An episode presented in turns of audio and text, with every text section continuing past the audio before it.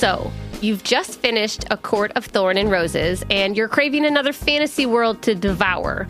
Dipsea's got your back. Dive into spicy enemies to lovers tales, or embark on an epic romance between immortal fae and sworn foes. They've got fantasy romance stories perfect for your morning walk, late night, or long bath.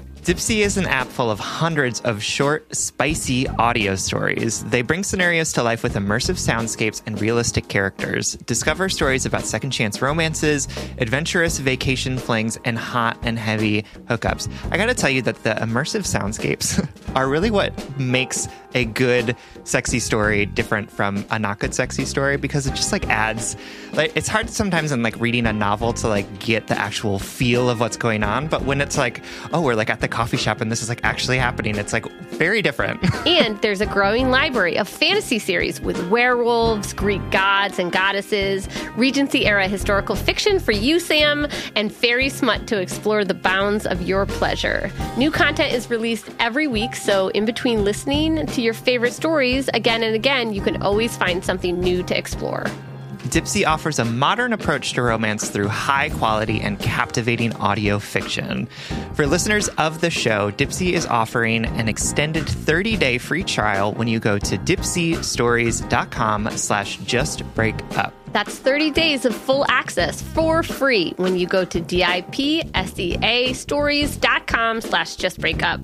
Dipseastories.com slash justbreakup.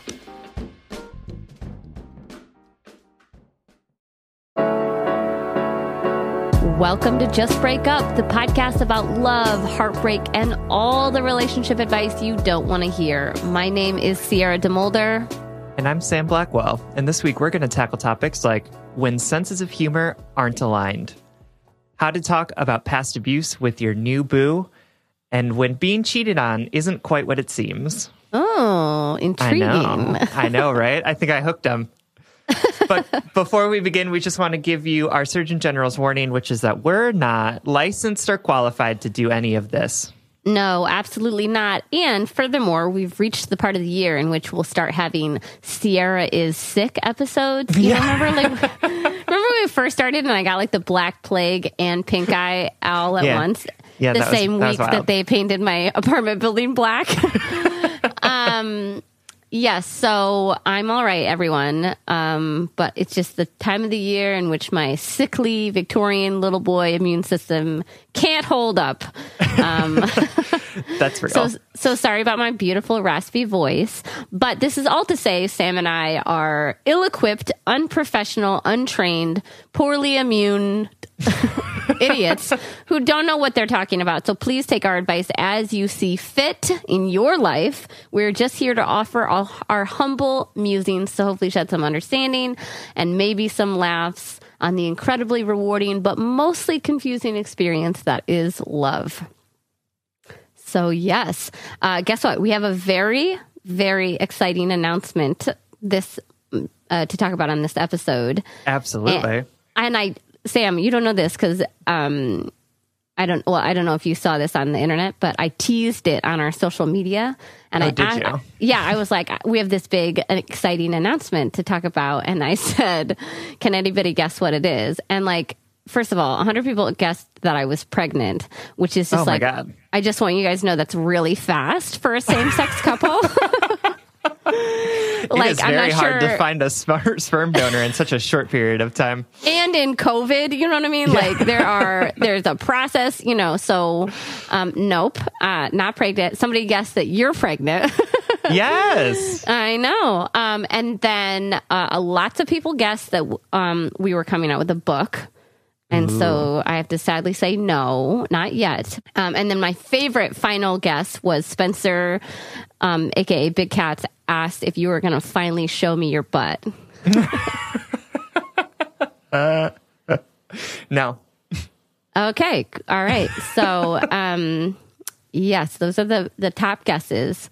Um, oh my God. And somebody guessed that like one of us was leaving the show. And I was like, uh, over our mutual dead bodies. Absolutely. I mean, like if one of sh- us leaves the show, we're the show is done. Like it, it, right. it lives. And also, both of life. us are dead. Then, right? We right. made a pact. yeah. yeah. Um, okay, Okay, so are you ready to share our very exciting big news? I'm a Yes. little nervous. I'm a little nervous too, but we can also talk about that. It'll be great. Yes. Okay. Um, Sam and Spencer and I are thrilled to announce that um, within the next month, our podcast will become exclusive on Spotify. Spotify is investing in our show and in our growth, and they believe in the Just Break Up vision. And they came to us earlier this summer, um, kind of, you know, in conversations about what this partnership would look like. And it took Sam and Spencer and I a long time to um, negotiate with them and, and kind of feel out what that would look like. But we've really decided that this is an incredibly beneficial partnership for us.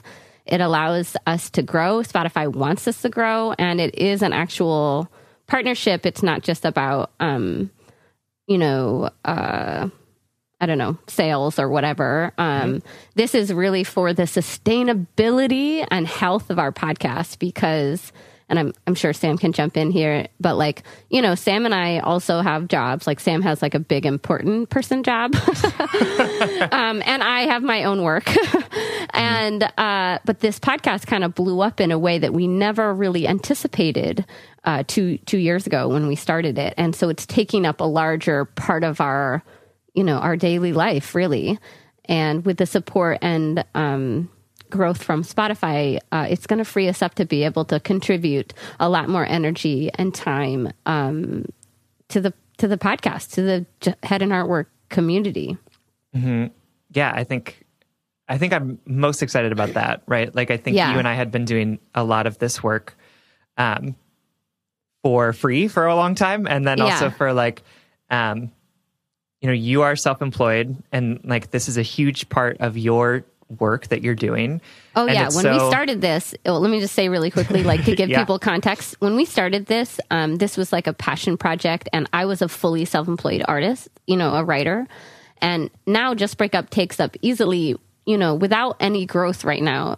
Just Break Up takes up, you know, seventy percent of my workload, and to be paid less than part time for my less you know my more than part-time work is is is hard on me but you know Spencer and Sam and I we we really believe in the podcast so we did this for 2 years because we wanted to get to a place where someone like Spotify would offer us such an amazing partnership Absolutely. And I think it's it's really great that you are going to be like adequately paid for your time. Honestly, like that was the most exciting thing for me was just like knowing how You're the much you had worked on this. Um and the fact that like absolutely we still love our our patrons and they I mean the patrons made it sustainable to this made point, it possible. right? right? Yeah, the Patreon Um, people literally made it possible because we did, you know, including Spencer. Spencer did everything for free, Mm-hmm. producing and editing our show for free for like the first, I think, not, eight months or something, and you and I too. And then you didn't start taking a cut of Patreon for maybe the first 10, 10 months of the podcast, you know, so you didn't get paid anything. And then Mm-hmm. Yep. we were getting paid like a couple hundred dollars a month or whatever. And don't get, don't get us wrong. We're not going to, we're not like rolling in the Spotify dough. And it's not about that. It's not about that. But Sam and I wanted to be transparent about why we decided ultimately to, um, to become a part of the Spotify exclusive family is because it, it supports us, um, as artists, really. And makes it possible for us to be able to do this show long term, which is I think Yes. super exciting. And I'll also say, um, you know, we Spotify offered us a deal, and we came back with them with some some questions and some asks because we wanted to make sure that this podcast is as authentic as possible, that it continues to be Right. sort of our baby, and that it fits our vision for what we want and also to support all of you too right? Like we don't want this to be a sam and sierra make the decisions and um and you all like don't you know get a say. Like we were thinking about how we can make this podcast the same as it is right? Yeah. absolutely. And spotify spotify was such a good partner in that and like Yes. listen to us and change some of the terms of the the agreement with us. And like honestly that whole process filled me with so much hope and excitement that like this is actually going to be really good for the podcast um, for us and it's still going to remain exactly the way that it was Right. exactly Right, the way that it exists right now, right? Like we are going to have complete license over everything that we talk about. We're not Mm-hmm. going to have to to talk about things that we don't want to, right? Like we have 100% creative control over the podcast and Right. What's great is that we also get this platform to be able to spread the word and grow and we have we have these partners that really want to see us make something even bigger out of this podcast which we're super excited Right. about which is why I kind of hinted at the book or like I connected it to the book earlier. We don't have a book deal yet, but you know, y'all know that this has been one of a that's been a big goal of ours. And you know, if I was you know thinking about the percentages of our workload that we contribute to just break up while not getting um you know doing it for less than whatever um being able to um, sustain our workload a little bit more evenly um, with this partnership with Spotify, um, I'm hoping that that will be able to we'll be able to redistribute some of our workload a little bit um, more evenly and dedicate more time to pursuing our other bigger goals, like a Just Break Up book, like maybe a retreat one day when COVID goes away, things like that. Um, and I know, you know, I think a lot of you will be really happy for us. Um, a lot of you might not be 100% happy for us. And that's why Sam and I were nervous because we, because we do everything with the podcast, like you said, with, with you, head and heart workers in mind. Um, but we want to, I'll, I'll reiterate what Sam said, which is that we have 100% creative control. The show is still free um, because Mm, yeah that's a good point we have to stress this um, because I didn't even know this because um, in one of our meetings, one of our um, team Spotify team members was like, "Yeah, Spotify did such a good job pushing the premium membership of their app that like everybody didn't doesn't realize that their the app is free." Um, and I and I was like under that misunderstanding too. Um, even when we started conversations with Spotify, I was like, "Oh shit! Like, do people have to get a Spotify premium account?" No, Spotify app is 100% free. You can download it today. You don't need a credit card. Um, and uh, so our show will say the same. You'll just need to download a new app to listen to it if you don't already use Spotify. Um, and if you do use spotify for your music which i know a lot of us do right like you I don't do. have to do anything different like it's in the app. You- like you just have to go from like the music page to the spot to the podcast page and like it's all there. So Yeah. it is like it's all connected with that. And and again like sierra said you don't have to have a premium account to listen to the podcast. You can just download the app Yeah. start listening or even if you have the app already you just have to like search for us and you'll be able to find us. Yeah, and we can have like you know, so this is this change isn't happening for another 4 weeks and we will we we will rehash all these details with you. We will, you know, remind you, we will blah blah blah blah.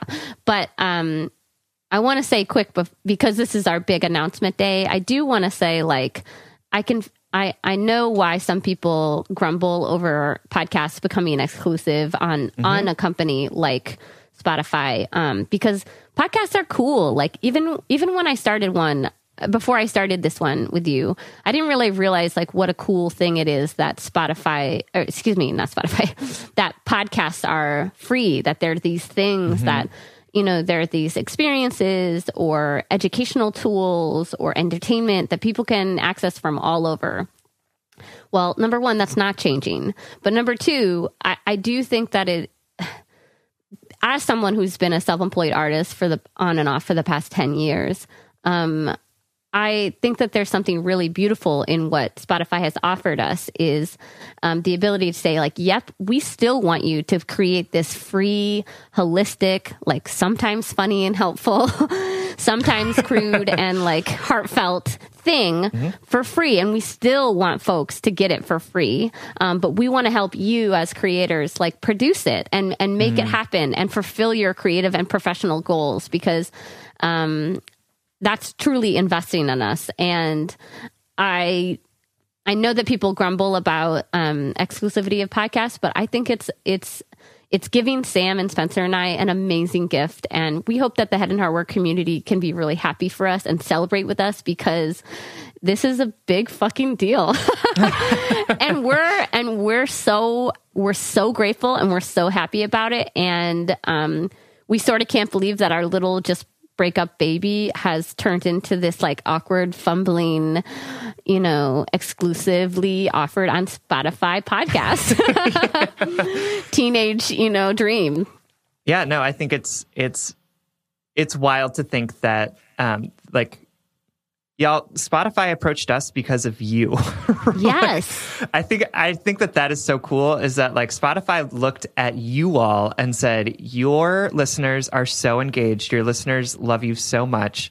Um like your listeners are such a, an important part Yeah. of this podcast that we think that like you are the podcast that we want to invest in because we know that your listeners are going to support oh my you god when that you makes make me this want to decision. cry and I like honestly, that's what's giving me the most faith about this because we're like, obviously, we are taking a We're risk taking to a say risk, like yeah. we're going to go exclusive, and we're excited about that risk. But like my faith in you all as our listeners, knowing that you trust us to be making the best decisions for us for the podcast, that you're going to be willing to like practice a little like inconvenience to like change how you listen maybe like the fact that you are also engaged gives me so much faith that that you Mm. all are going to continue to support us in this and also like be happy for the fact that we uh, have found another way to make this podcast sustainable Work and to us. like honestly adequately support the time Y'all want to know something crazy? takes to make Y'all want to know something crazy?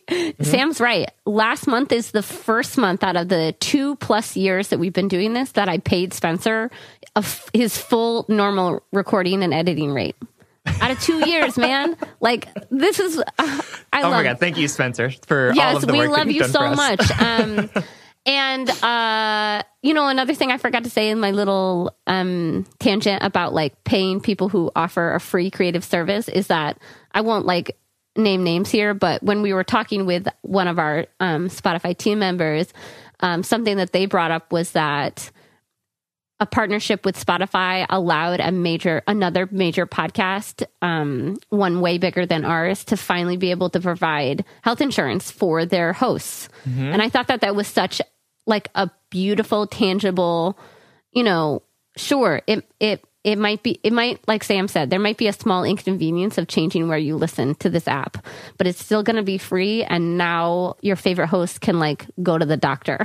and um and as someone who has paid out of pocket for their health insurance or has at different times in my life chosen not to get health insurance because that $300 could go to something else out of my, you know, like Yep. it's, it's a difficult thing for us self-employed folks. Um, I, I found that incredibly, um, uplifting. And like you said, I'm, I'm filled with hope and excitement. And I think we're just so honored that, um, not only that Spotify want believes in us and wants to invest in our show and our growth and believes in our just breakup vision, but that our listeners have really brought us to the point where we would be chosen for something like this. Absolutely. So, um, like we said, starting October 19th, that is four Mondays from now, our show will be we're we're getting exclusive. We are DTRing. we're determining right. the we won't be relationship. on any on any No, no. other dating apps. yep exactly we are dtring with spotify um, and that's going to include our entire back catalog um, and we're going to talk a little bit more over the next four weeks about like um, how you can support us on spotify if you choose to how you can still you can you you can download on that app so you can listen off wi-fi and things like that um, we're going to dive into the app a little bit more not too much but just so everybody feels empowered but to remind you, it's going to be on October 19th. And to listen on Spotify, you can do it now. You can download the app for free. No credit card is needed. Um, and you can use the URL spoti dot fi slash just break up. You can find it in our show notes to find our show right now in Spotify to start listening for free.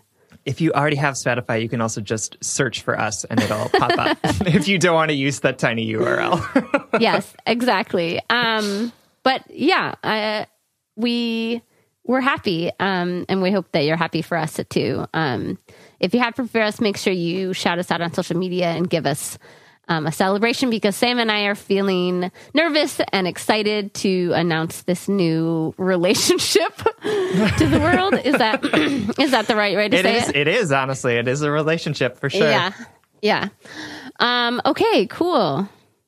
Okay, so it's out there. It's in the It world is now. like now. Now we've been. this has been like, something that has been going on since like I don't know July, Mhm. um, and, And so we Ooh, it's out there. I know. Now we get to see Ah! like we'll see whether our our wildest dreams or our worst fears will come true.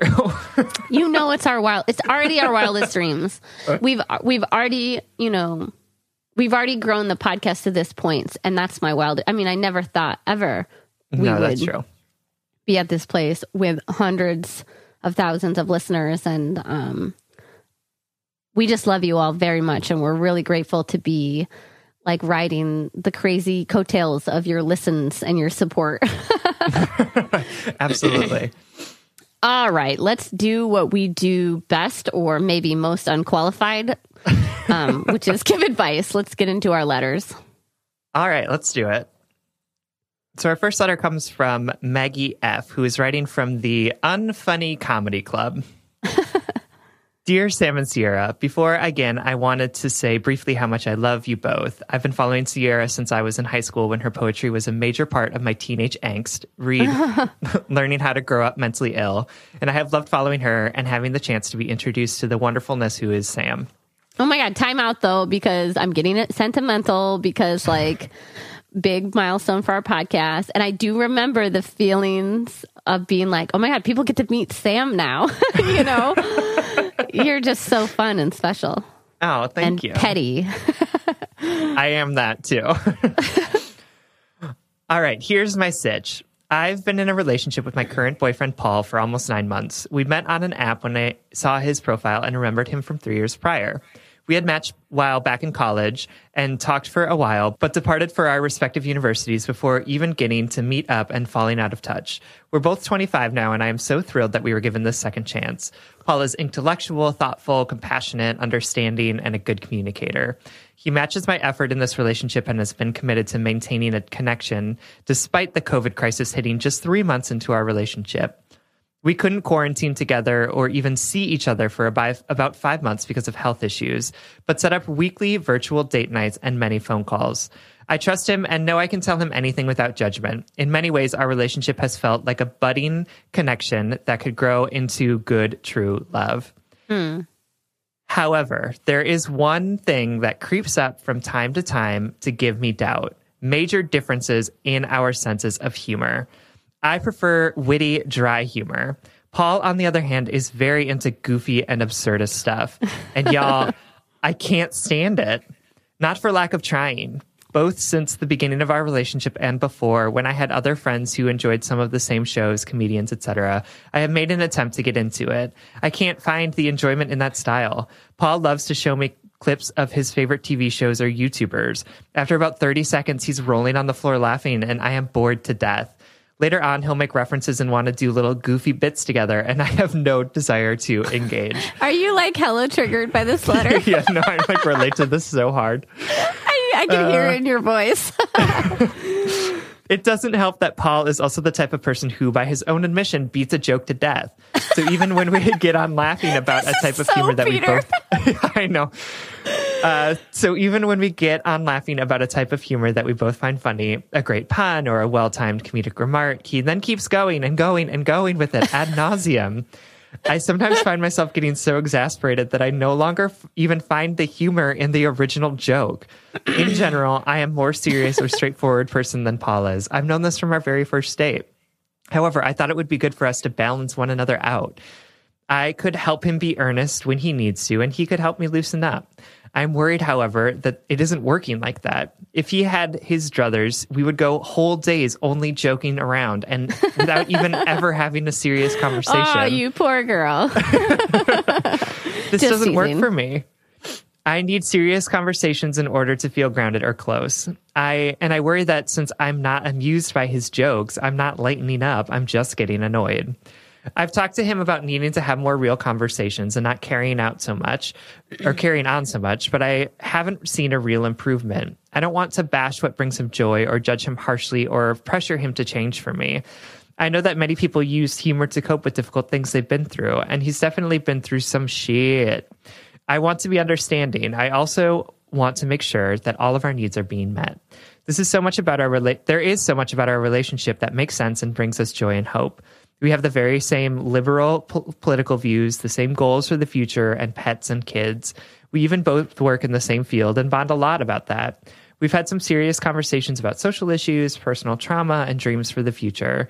We have moments of such deep connection and mutual understanding. When Paul is being serious, he feels like my perfect partner, and I find myself falling for him. And but then he'll ask me to watch some silly cartoon with him, or he'll take a joke that I laughed at initially and beat it to a pulp, and I feel so deflated and disconnected. I worry this is always going to be a wedge between us. So often I hear couples that have been together for a long time talk about how common humor and shared laughter is one hmm. of the keys to longevity. Are we doomed without it, or am I making a big, harsh deal out of nothing? Are there some differences that are too stark to overcome? Is this one of them? Can a good, strong, enduring love thrive without a shared sense of humor? I would love to hear your thoughts because I flip flop hmm. and fret about this on the daily. Much love, Maggie. Oh, Maggie, we love you dearly. And to be clear, regardless of my comment earlier, um, I totally relate to this letter. And I too obviously need, literally require some like serious, vulnerable co- conversations to feel close to people. Like I can't just like giggle into love.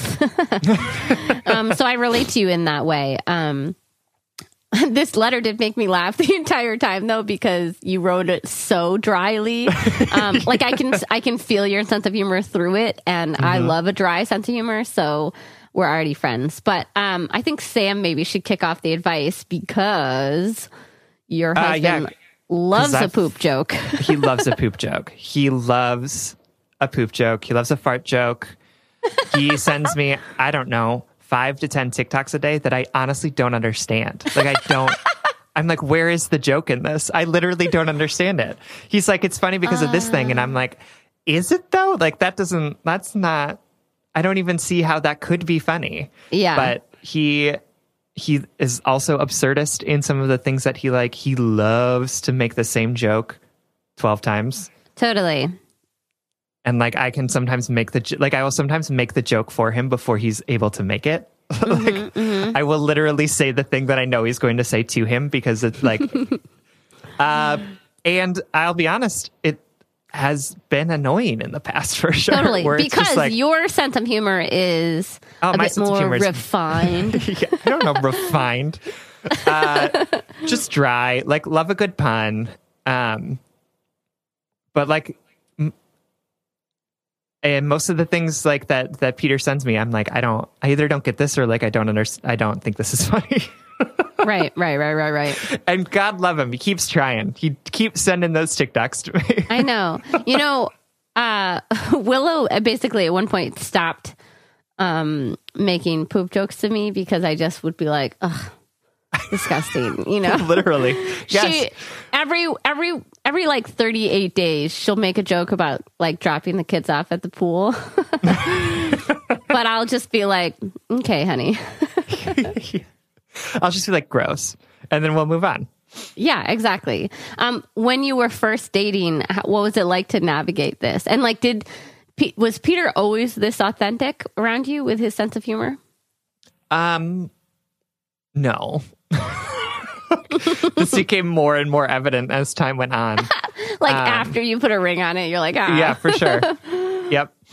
Um, and I think what I think it was sort of like a like a challenge to be like, oh, we're, you're just going to make the same joke eight times, or like, oh yeah, I know, Thirty Rock, super funny. I get it. there there are parts that are funny, but the parts I that you find funny Peter are so weird. for getting the your um my wife thing stuck in my head after Willow and I got married. Like I, Yeah. I blame that hundred percent on Peter. He was like, I can't wait to say it. I, I can't wait to make my wife jokes around you. And then he went on this small, very adorable, uh, like, um, tangent about how that movie is like hella problematic and, um, like that, that's the only part about it. But then he, he got the my wife thing stuck in my head. Um, anyway, Whenever you, we talk about the Wi-Fi, it's not Wi-Fi; it's my Wi-Fi. I hate, I hate it. I know me too. Um, my version of this is that my wife is obsessed. Well, she's very similar to Peter. There, we Sam and I joke that they are like soulmates, um, Honestly. more, more like butt mates. Like I don't know what that They love each other is. and their poop jokes so much. They send each. They text each other. Um, like Peter doesn't text me. Peter texts Willow, and they text each other like inappropriate, like like potty humor memes, and um, so she loves a good like, you know, immature joke, I should say. Uh, but she also loves like movie obscure mu- movie qu- quotes and obscure, not even obscure, like just dumb movies. Um, like uh, let's see, her favorite movie is The Sweetest Thing. Have you ever seen that? yes, Peter hates that movie. Wow, is that the intersection of where they don't meet? Well, it's like um she it was her favorite movie when she was a teenager so i'm sure it's probably like sexist and problematic which peter is very sensitive to um uh and she loves you know she like constantly quotes movies that like adam sandler is in you know things like that We're like told her- alienating so many of our listeners. Like, I hate 30 Rock and you hate Adam Sandler. um no i don't hate him i just like uh don't need to watch um what's the movie where billy madison you know? Like i just don't need to ever watch that again. Like i don't need that life experience um repeated. Um but she'll i even put it in my my wedding vows. I said like I'll, I will deal with your movie quotes regularly, and I'll, I might even say some back to you. Because you're right. You you start like anticipating the quotes that she's gonna say, you know from the um what's the babysitter is dead don't tell mom the babysitter's dead the, the, she's always like the dishes are done man. Do you know that scene? No, I've never seen that movie. okay anyway moving on. Um uh, after Sa- sam and i ranted about our spouse's sense of humor. Uh back to you sam and, and also to be clear, Peter is very funny. Like I don't oh make god very funny Like, he Yes. like I would say that like he's one of the funniest people I know, but also like sometimes his jokes just rely too much on like poop.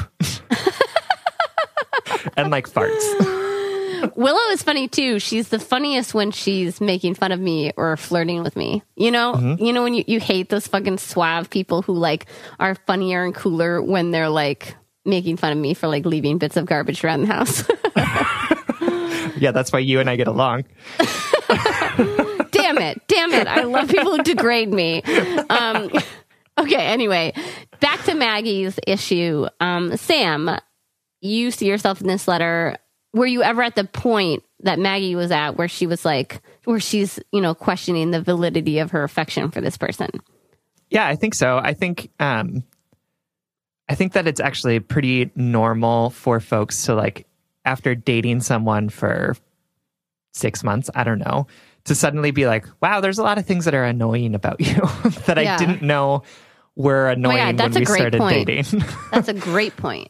right? Like there I think that there's always this period of like, "Oh, suddenly we suddenly you're like comfortable enough with me to really let let some of the the weird things Poop out." jokes fly, as they right and like and i also think like the brain chemicals have started to subside so you're not just like right. super like crazy punch drunk in love with this person.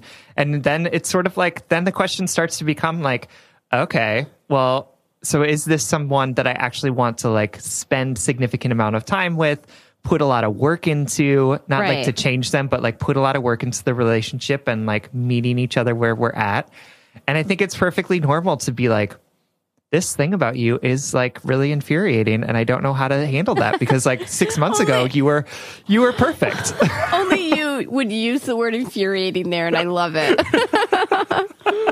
I would be like, well, this is like mildly annoying. And you're like, this lights my soul on fire. uh-huh, absolutely. And I also think that like you haven't in this phase of the relationship you also haven't learned each other's things, right? You haven't learned the things that piss each other off. Like right. I totally Like- agree. Peter didn't know that his like beating a joke to death was an, actually like really annoying me and like making me really tense until I had to like talk to him about it and be like, yes, I get it, but I also like I get this joke Yeah. and I don't I'm not responding because I don't think it's funny or like I'm not responding because like I I I get it. Like you don't have to keep repeating it. Yeah. And like those types of conversations where you can then Peter then knows like oh, I'm not going to get a joke from like I'm not going to get a laugh from Sam on this. I'm going to say the joke anyway. But I also like don't need to like harp it to death because I don't need him to laugh at it. I like Yeah. the joy comes in saying the joke and not necessarily getting a rise out of Sam. I totally agree. Um, I guess like my my quandary with this letter is where is the line? There's a couple like intersecting things happening here. Like where is Maggie's authentic desires fall? Right? Like does Maggie truly need a different person, or does Mag or can Maggie find fulfillment in this good person who she sees great potential in? Not not potential that he changes, but potential in their relation. You know, like their good true love potential or whatever. And then also like, um, what is our moral obligation to our partners? Not not as partners, but as people to help to not um, to ask them for what they, what we need, but also to respect who they authentically are. It's like Yep. you didn't ask Peter to stop making fart jokes. I mean, I did multiple times and he just hasn't. Authenticity, baby. I'm going to say what I need to say when I want to say it. um. Anyway, so that that's what comes up for me when thinking about this. Um. I guess Maggie. First, I want to say that if this is a deal breaker for you, that's a fucking deal. That's that's fine. That's a deal breaker. Yeah, Um, you you're can break a- up for anyone for any reason. Right. You're not you're not a bad person for being like, I don't like these persons. You're not like dampening his joy. Maybe you're just not finding the right joy in it for you.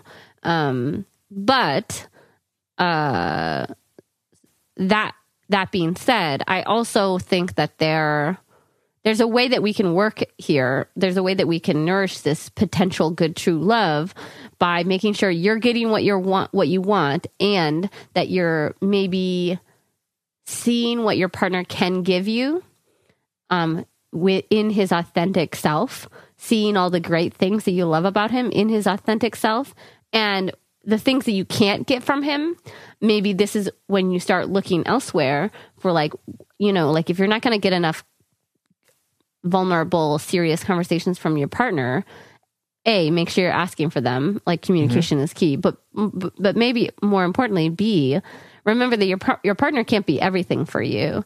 And I know it's mm. hard in these COVID times when we're much more socially isolated and we might not be engaging in the way that we used to.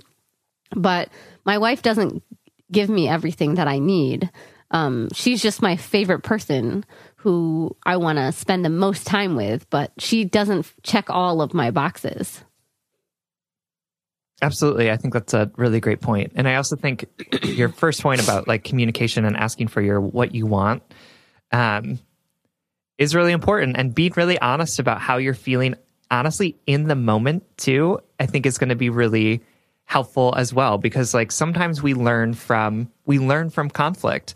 And so like if he's carrying on and you're trying to have a serious conversation, right? You can say to him like honey, I love joke." you but I'm trying to have a serious conversation with you and you are making the same joke to me over and over again, right? Like it's hurting my feelings that you're not engaging me in this conversation and instead just like trying to make jokes, right? Because honestly, he might not even know that he's doing it, right? Like he might not even know Right. that like in that moment that that's what's happening. And so being really honest about your feelings and not being like oh my god you're so not funny like shut up and instead just being like this is like this is hurting me because i'm trying to really connect with you and it feels like that's not happening can Right. we have a serious conversation or like i'm not like or to be like i'm t- i'm too frustrated right now to engage with you and i need to like spend some time apart right now Yeah. Like being honest with those feelings as opposed to like just holding it in. I feel like what you're doing is not is like the reason why you might not be loosening up a bit is because like you're also withholding all of these these feelings. Like you can't you feel like you can't tell him that he's Yeah. beating a dead joke to death, right? Like, totally and i was thinking like the youtube videos like um will will and i will often show each other something that the other person doesn't think is funny and i'll just be like eh, i don't get it. Or you know willow who doesn't have social media doesn't get half of the memes that i send her. And she'll be like so she'll she'll be like are people like this? And I'm like, forget it. You know, um, you can to those funny YouTube videos be like, ah, I don't really think this is funny, but I'm glad you like it. There is a, Yeah. like I said earlier, there is a world in which this is a deal breaker, and that's fine. Like maybe your partner truly isn't giving you everything you need, but there's also a world in which y'all don't need to have the same sense of humor. Um, yep. That's real. that that uh, Sam and, and Peter are a hundred percent a testimony to that um, in terms of a healthy relationship with um, dif- differing senses of humor.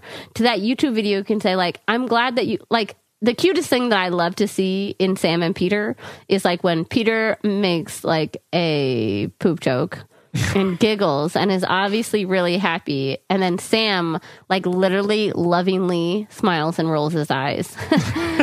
and it, and sometimes it, like, may not appear as loving. sometimes it's like, a, oh my God, I'm to kill him. Um, But I see, I, I guess, like, not to like out Sam's love or anything, but um, I can tell over the past how many years have you and Peter been together? Like five? Married Five or six. Yeah. married two. I've seen that appreciation for Peter grow. Like you have grown, you know, you might you might have been like hellishly annoyed by these jokes earlier. And it's not that he's like worn you down, but you see that he's like a joyful, loving mm-hmm. person. You see the you've grown to like love the things about him, you know. Yeah, and I also think again, it just like took time for us to to figure out what things of Peter's I also find funny. Right? Right. Like and that has been really helpful too of like I don't like characters. Like I don't like it when comedians do characters. Like it it annoys me. Right. And so like the podcasts that we listen to together are not people doing characters, it's comedians like having conversations because like that's funny and engaging to me because it feels like more like mm-hmm. personal and authentic. And it's engaging to Peter because it's like his favorite comedians having conversations. And so it's like but that took time for us to figure I had to be really I had to learn what I appreciated about Peter's humor and what I didn't. And be really clear about that because it like it actually helped us find places where we actually think similar things are funny, which is really Right. which is really helpful. Because like we obviously even before found similar things funny. But it did take me like oh i can still engage in your obsession over these podcasts or like this show and say i like this part of it and not so much this part of it so like when we're together how about we listen to this part and when you're apart then you can watch your like weird characters do their weird things Right. Yeah. Um, Maggie, I want to reiterate one more time like, this can be it, right? You could, this can be the tip of the iceberg that points you in one direction or another to be like, this, this relationship is not for me. But also, you can, I, I want to challenge you to make sure that you are, like Sam is saying, that you're communicating your authentic desires too. You're not just making space for his sense of humor. You're not just making space for his um, joy and jokes and whatever, but you're also making space for for yours, for your needs. You know, you're not telling them to like shut the fuck up, but you're telling them you're being authentic in your reaction, right? You're being like, ah, I don't really think that's funny. You don't have to do it in a cruel way, and you don't have to do it in a way that shuts him down. There there there what i'm trying to say is there's a middle ground between like dampening someone's joy and just not partaking in it. Absolutely. And um so we want to challenge you to communicate to be your authentic self and make sure and and i also want to say like there's enough room for both of you. There's enough room for both of your needs both of your senses of humor um what i want you to do is is reflect on the relationship as a whole, not just on this one thing, and say, you know, how's our sex life? How how is our um, or physical and emotional intimacy? Is he fulfilling other things? You know, does, is he available when I want to have a serious conversation? If the answer is yes, um, that that's a good sign to me. Just because he doesn't always want to bring up those serious things, just because he moves through the world in a different way, it doesn't necessarily point to me as like a as a character thing, a flaw. And I say mm-hmm. that primarily as somebody who now understands like the the the way differences work in long term relationships, the way they Mm-hmm. settle into each other, like Sam was saying, the way you settle into the different um, ebbs and flows of each other's personality. This might not seem so glaring if you make sure you make space for you too. Absolutely.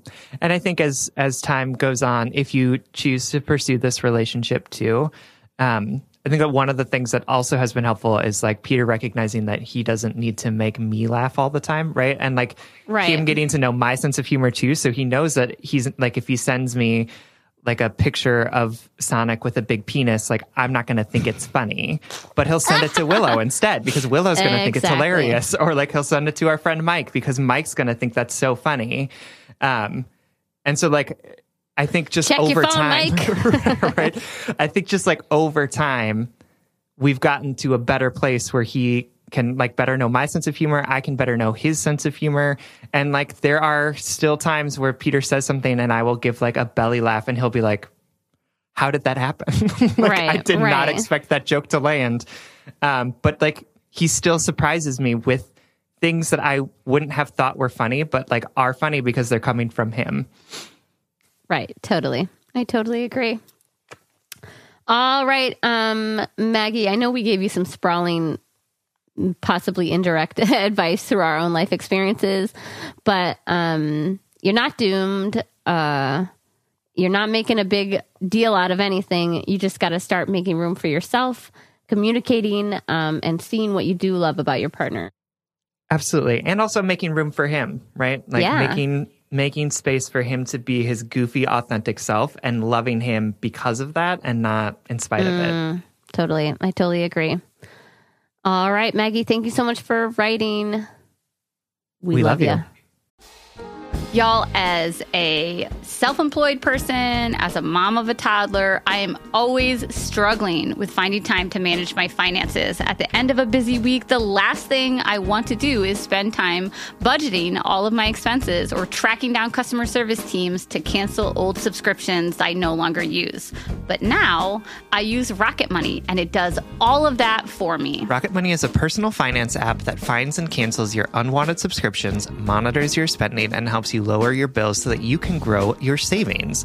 With Rocket Money, you have full control over your subscriptions and a clear view of your expenses. You can see all your subscriptions in one place, and if you see something you don't want, Rocket Money can help cancel it with a few taps. I love how the dashboard shows me this month's spending compared to last month, so I can clearly see my spending habits and check myself if needed. Plus, they'll help me create a custom budget and keep my spending on track. Rocket Money will even help try to negotiate to lower your bills for you by up to 20%. All you have to do is submit a picture of your bill, and Rocket Money takes care of the rest. They'll deal with customer service for you, which I obviously love as a somewhat introverted, conflict avoidant person. Absolutely. Rocket Money has over 5 million subscribers and has saved a total of $500 million in canceled subscriptions, saving members up to $740 a year when using all of the app's features. Stop wasting money on things you don't use. Cancel your unwanted subscriptions by going to rocketmoney.com slash justbreakup. That's rocketmoney.com slash justbreakup. Rocketmoney.com slash justbreakup. The weather's getting warmer, so it's time to say goodbye to jackets, sweaters, and hello to shorts and tees. I wanted to update my wardrobe for the long haul without spending a fortune, and luckily I found Quince. Now I've got a lineup of timeless pieces that keep me looking effortlessly chic year after year. Quince has things like premium European linen dresses, blouses, and shorts from $30, washable silk tops, timeless 14 karat gold jewelry, and so much more. And the best part is that all Quince items are priced 50 to 80% less than similar brands. By partnering directly with top factories, Quince cuts out the cost of the middleman and passes the savings on to us. And Quince only works with factories that use safe, ethical, and responsible manufacturing practices and premium fabrics and finishes. This past month, I treated myself to a pair of new slippers because I'm in that hashtag mom life era of my life, um, in which um, I am never not in slippers. And these are 100% Australian shearling lined clog slippers. And I love that they're slip on, but they have those durable rubber outsoles. They're super cushy, super comfortable, but I feel like I can run outside to like take the trash out in them while also like staying warm and active in the house. Get warm weather ready with Quince. Go to quince.com slash justbreakup for free shipping on your order and 365-day returns. That's Q-U-I-N-C-E dot com slash justbreakup to get free shipping and 365-day returns. quince.com slash justbreakup. All right, our next letter is from S. Anon, who is writing from the Devil's Armpit, aka Phoenix. hey, hey, hey, Sam and Sierra. I just found your podcast a few weeks ago and have been binge listening nonstop while working from home. Quarantine life, you feel? As you have heard so many t- uh, times already, I just want to again reiterate my appreciate- appreciation for you both as well as this community you have established. I just turned 25, and about a year and a half ago, I left an abusive relationship.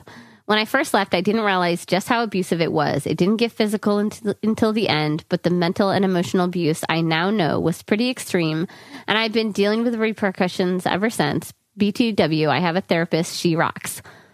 I dated around a lot over the last year, and I think the majority of my trauma affects me in that aspect of my life. I'll start dating someone, cling on really tight at the beginning, but then find some red flag that reminds me of my ex and flee. All my quote relationships have lasted a max a month. And honestly, I'm exhausted from the emotional ups and downs of dating. Who isn't, though? Recently, I reconnected with my first boyfriend. We both live in the same city now and have been friends off and on for the last 10 years. When I say off and on, it is because every time in the past we have started to get close again, he confesses that he wants more than a friendship, and I've always either been with someone else or not interested. However, since reconnecting a few months ago, I wanted to explore a romantic relationship with him, and we've reached that barrier within the last month. It's been amazing. He's such a great guy, and it feels so good to be spending time with someone who has known me for so long and really gets a lot of the aspects of my life. We have so much fun together, and we're always laughing, and the sex is great.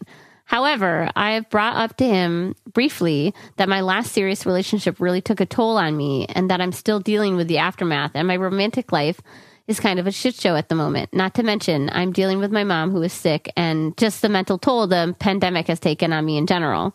Because I really care about him and want him in my life, I was extremely hesitant to pick up a romantic relationship with him because of how messy things have been and are at the moment, and I don't want to hurt him. I told him this and he told me, quote, I want to be a part of that mess though and help you navigate through it. All I ask is that you are open, honest, and communicate with me when things are rough. Swoon, right? Mm. Yes, we swoon, but we don't swoon at the bare minimum. yes, that is very good. Um, anyway, I just like don't like when uh, significant others get like a free pass for like doing what is generally right. anyway, no, I uh, sorry, I started that off at the wrong foot. This guy's great. yeah, Moving seriously. On. So things have been great, like I said. A few nights ago, I told him about my issue with red flags, and we had a really open conversation regarding that. One of my big triggers is when someone drinks a lot because my ex would drink all the time, and the more he drank, the more awful he became. The guy I'm currently seeing responded by this by letting me know that his dad is a functioning alcoholic and always has been, which I had no idea about. He told me it's something he thinks about often and is aware of, and that he doesn't ever want that to be him. But he felt it was important to share with me, which I really appreciated. He has also been really, I feel like gentle is the best word to describe it in terms of how quickly we are progressing. So now my question um, is this there is something inside me that feels like I need to go more in depth with him by what I mean when I say, quote, I was in an abusive relationship. When people hear the word abuse, I think their minds automatically go to physical, which I don't blame them. Before my ex um, that's where my mind would go too. I blame our shitty education system that doesn't touch on at all on healthy versus unhealthy relationships. Anyway, I digress. However, the emotional abuse, gaslighting, and sexual abuse have all had way more lasting effects than the one night of him getting physical. I feel like I want him to know all of me. And that includes my shitty past because let's be real, that's who what made me me. However, my question for you guys is do you think this is valid and or necessary? If so, how in depth should I go or do I need to go? Should I just spew out every last gritty detail? Is it too soon for me to dive into these heavier topics with him? Is there ever a good time to bring up past abuse in a new relationship? I don't want to scare him away, but I'm also scared to open up that vulnerable side of myself with past guys just going as far as by the way i was in an abusive relationship. I've had so many reactions of quote you don't seem like the uh, someone that would put up with that or they would just change the subject immediately.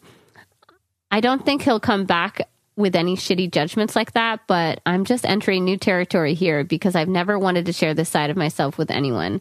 Any advice you would have would be greatly appreciated. I just want to make sure I'm respecting these boundaries as well as my own and doing the best for our potential future.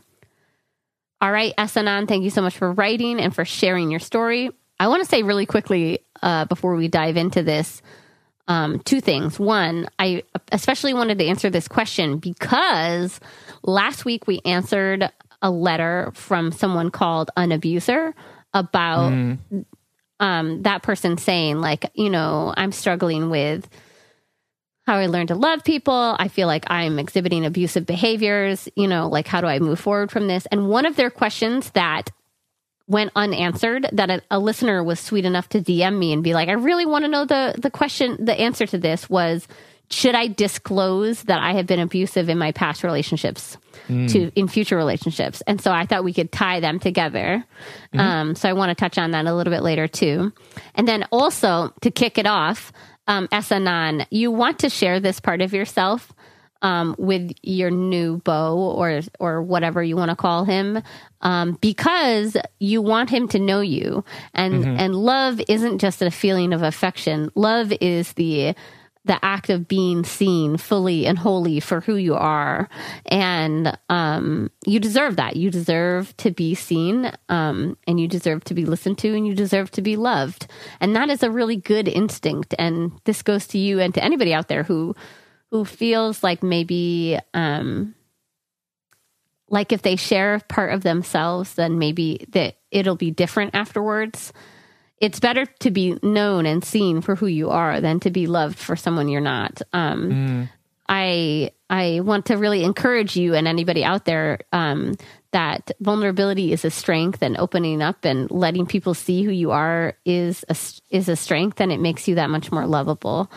Um, so yeah, uh, Sam, when and how did you disclose your messy past history to people? Um, you know, I think it was honestly maybe not super early in the relationship, but definitely when it felt like things were getting more serious. Um, and I think what worked well for for me was honestly just saying like um, so I had a really shitty boyfriend previously who like did a lot of things that like made me uncomfortable and have made me really um, I think guarded when it comes to relationships. Um, and I don't want to like go into every like nasty detail of it, but like just know that I'm committed to like bringing up when I'm feeling triggered or like when I'm feeling unsafe because of the things that have happened to me. And rather than sitting down and like telling Peter the entire story of what happened with me and my abusive ex, instead just in the moment saying, "Oh, this is this is this reminds me of something that this person did. Um, and this is why I'm reacting in this way.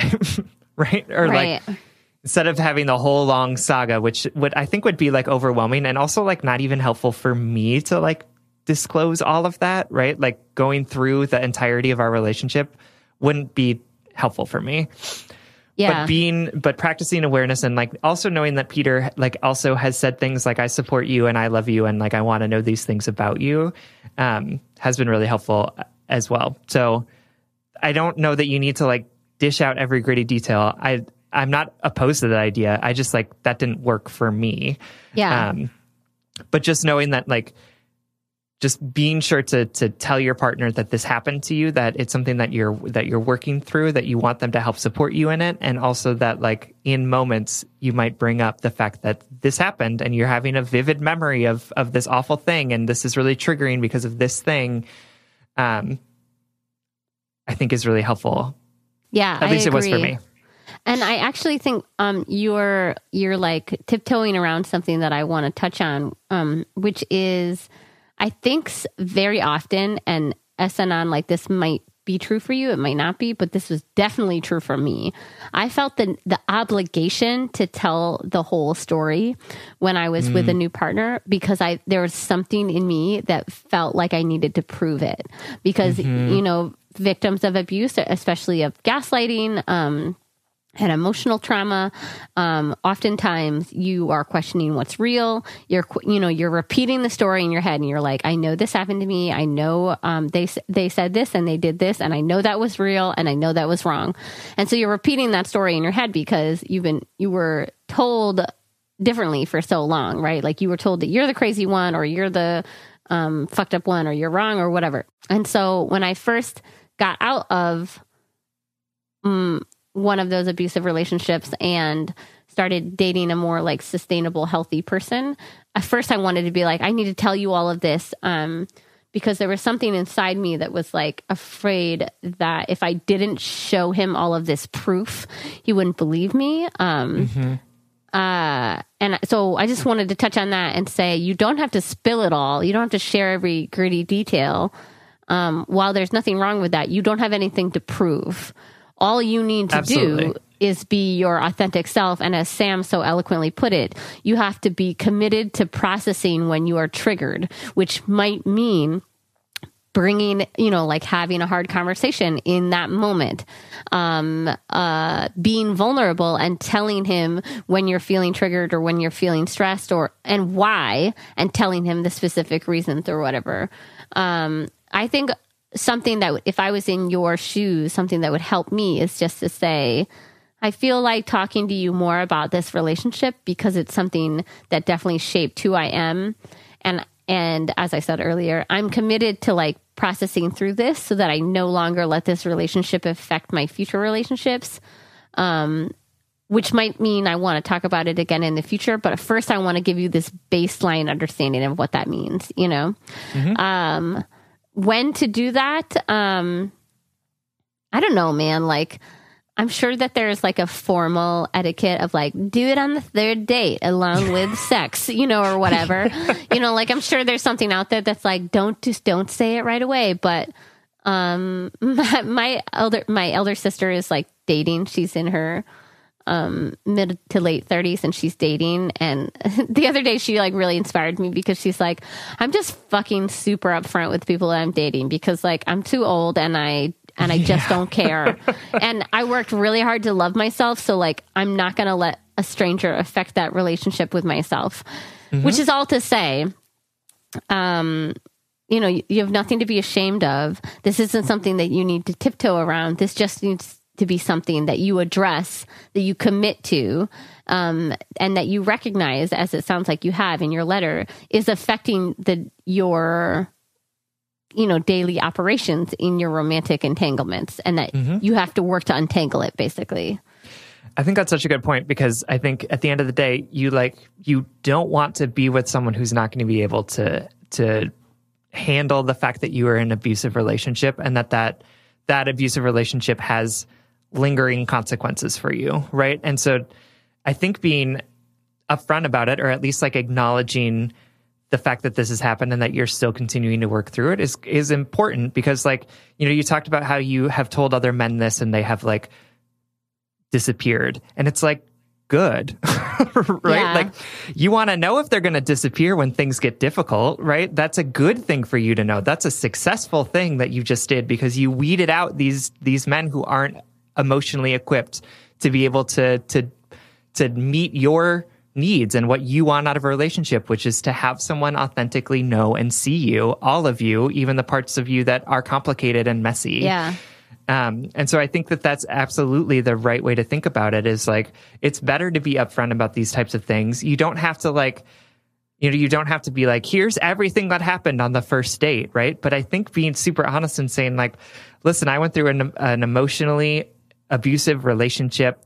Um, I'm still working through that. I really want to do that, but I also need you to know that, like, I'm going to need to process through this while we're dating. And I love, I would love for you to be supportive of me in that. And what's great Yeah. is that it sounds like this dude's there. Like, it sounds like he really does want to work with you to figure out how to make this relationship work. So, you have an open invitation from him to to be authentic and to be open and honest and communication like which is exactly what he asked to really tell him about what you're going through and and tell him when you're being triggered or even be triggered and then afterwards tell him why you were triggered right? Like i i don't want to make it sound like you need to be like present in every moment and be like oh my god i am so triggered right now because of this reason and i am processing mm-hmm, through it mm-hmm. right now. But like being able to acknowledge the ways in which your ex hurt you and the ways in which that's continuing to show up in your relationship. And that's honestly, that is what makes relationships great is like people being able to be there for each other in all of their messiness and, and complication. Yeah. And I want to I want to dig in a little bit deeper too because I I definitely like see myself in in your letter S. Anon. Um because I too like navigated what does it mean to be in a, an abusive relationship and then what does it mean to be in a try to love in a healthy one, right? And I want to give you like the spark notes of what I learned, which is that it rarely has anything to do with your partner. Um, and your partner can be really supportive. He can be gentle, as you say. He can listen. He can not drink like your ex did. He can not be emotionally abusive as your ex did. Um, you're still going to get triggered. And unfortunately, here's here's the the TLDR the the Spark Notes version. Um, you're the one that has to unpack those triggers. It, it and I didn't think like I didn't know I was going to say this until I was sitting here listening. Like, well, what really did I need to know? And that is like, even my wife, who I love and I'm so grateful to be with, doesn't love me perfectly. There's no one loves you perfectly, and even Willow at times doesn't respond to my pain or my trauma in the way that I feel like would make me perfectly heal- healed or whatever because she's just a human, right? Because there are some um, triggers and wounds in me that I solely I am responsible to answering to. And I'm not saying your boyfriend shouldn't be a good boyfriend. you know, I'm not saying he shouldn't listen to your triggers, listen to you process your traumas. I'm not saying he, that he, you know, Willow has definitely changed some behaviors to avoid triggering me in certain ways from a past relationship, right? Noth- um, but at the end of the day, I share this vulnerably so that you see that somebody in their 30s, years past their abusive relationship, is still, it is solely responsible to me. Um, it's my responsibility of how I respond to these triggers because I now know after walking this very similar journey um, for X amount of years is that like another person, eh, how they respond to it isn't going to affect the fact that I'm still triggered or what my body's going to do with that trigger. Um, and I say all of that to say, I want you to share this with your partner because I want you, like I said, to be seen and loved wholly for exactly who you are. Um, but being in a healthy relationship um, takes a lot of work, right? Takes work from both of you, and it's going to take you um, processing with your therapist, processing with yourself. Like, how do I? How do I want to, like Sam said, be committed to processing this trauma and these triggers in a way that will allow me to have a healthy, stable relationship? Yeah, I think that's such a good point. And I think, you know, what you said about like being loved means like being seen and being loved wholly for who you are. But I, I will say that one of the most isolating things I think that I've had to come to terms with is the fact that even though I can be seen, I will never be fully understood, right? and no matter mm, so how real. much I disclose to people about my past and the way that those past things have made me feel, no one else has experienced those things. Right. No one and else. you will talk yourself dry if you try to mm-hmm. make them understand wholly. Like Absolutely. he doesn't need to get it all. He can't. Yeah. Yes, absolutely. And I need I needed to I needed to learn that, that is such a good point. so that I wasn't I wasn't measuring the success or failure of myself by how deeply people understood me. Yes, bitch. right? Say Like, they it don't more need to articulately than me. yeah, right. And like what's great is that I have a partner that is loving and sees me and affirming and like wants to know me deeply. And also I recognize that like he hasn't had the same experiences as me. He Oh doesn't God, know so what real. it feels like to be triggered by this thing or to have this like sudden flashback of a memory of like of something that has deeply hurt me that I didn't know had deeply hurt me, right? Like yeah. and that's okay that's what what we really can only ask of our partners is not for them to fully understand us and fully understand everything that we're going through but instead to just be there and to love To us through that right? And to see us and validate that like yes i don't understand this but what you are feeling is true what you are feeling is real and i'm here to help figure out how we deal with and grow through the ramifications of of that that experience. And that's that's what i think is really wonderful about really healthy relationships is that it's like is that having that person who loves you even though they don't understand you it's just like so wonderful I totally agree. I, I think one of the healthiest things that I've seen um, Willow do is like when I'm processing something and she can't relate to it or wrap around her mind around it, she'll just say, um, I don't understand what that feels, but I can see this means something to you or something like that. yeah Um, so S. Anon, I also want to just like big you up for a second. Like you are totally capable of having a healthy, sustainable relationship post abuse. That is hundred percent not only your right as a human, but your inherent uh worthiness as a as a soul that is loving um just because we go through shitty experiences that make us who we, who we are um does not mean we are in um unworthy of better ones um or incapable of better ones um also like this journey is going to be long like i fucking had two abusive relationships in my life and they were like 10 years apart and I got out of my second one and said, "How the fuck did that happen again?" you know. Um, so you're you are in this process of forever learning yourself, and you're gonna get better at telling your story the more you tell it. Um, now I can I can talk about those past abuses um, without batting an eye because I know while they did make me who I am, they do not define me, and that they're way more unifying than I would ever imagine in that in those moments of shame when I think I'm a broken person. Um, that a lot more people having experiences like your boyfriend admitting to uh, you know to his father's alcoholism. A lot of these times, these things that are that we keep in the shadows of ourselves are the things that truly connect us. So we encourage you to be as transparent as you need to be and to remember that you're going to be on this journey for a long time. So you might as well sel- start being a, a loud and proud advocate for yourself. I want to talk really quickly before we send S. Anon off with our love um, about when to disclose if you have had abusive relation. You know, you've been abusive in a past relationship.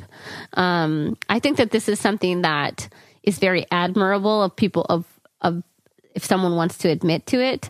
Um, but I don't want you all, if anybody's struggling with that, like wondering if I should share this with a future partner, I don't want you to think of this as like a scarlet letter that you're doomed to. It is- for me, it is more about accountability.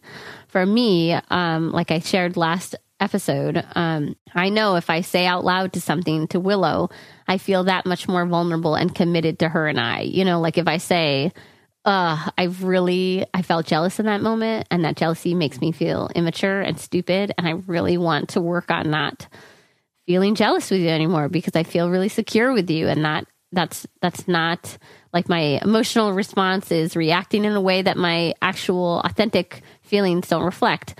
Um, I think of like saying those things out loud as like a little accountability check that you write to yourself. Um, so it's up to you all uh, whether you want to disclose what you are working on as a human being. I do think that it is really helpful to be like, um, and I'm interested in your thoughts, Sam. I didn't really think this out, but I, I think if somebody came to me and said, So in the past, I used to really struggle with being controlling, and um, that's not who I feel like I am authentically, and I really want to work against that. Um, and I'm really like you, the word you said before. I'm committed to processing when I feel triggered to be controlling. Um, and so if it comes out, I'm gonna. It might be awkward and fumbling and uncomfortable and embarrassing for me, but my goal is to vocalize when I'm when I'm doing it so that I can disrupt that pattern right in the middle of it. If somebody said that to me, I'd be like, "Oh my god, it's so hot! Like I'm so wet." I don't know if that's right, but like uh, that's how I that's that's that's the level of transparency that I have found most effective in my personal growth with my in my interpersonal relationships.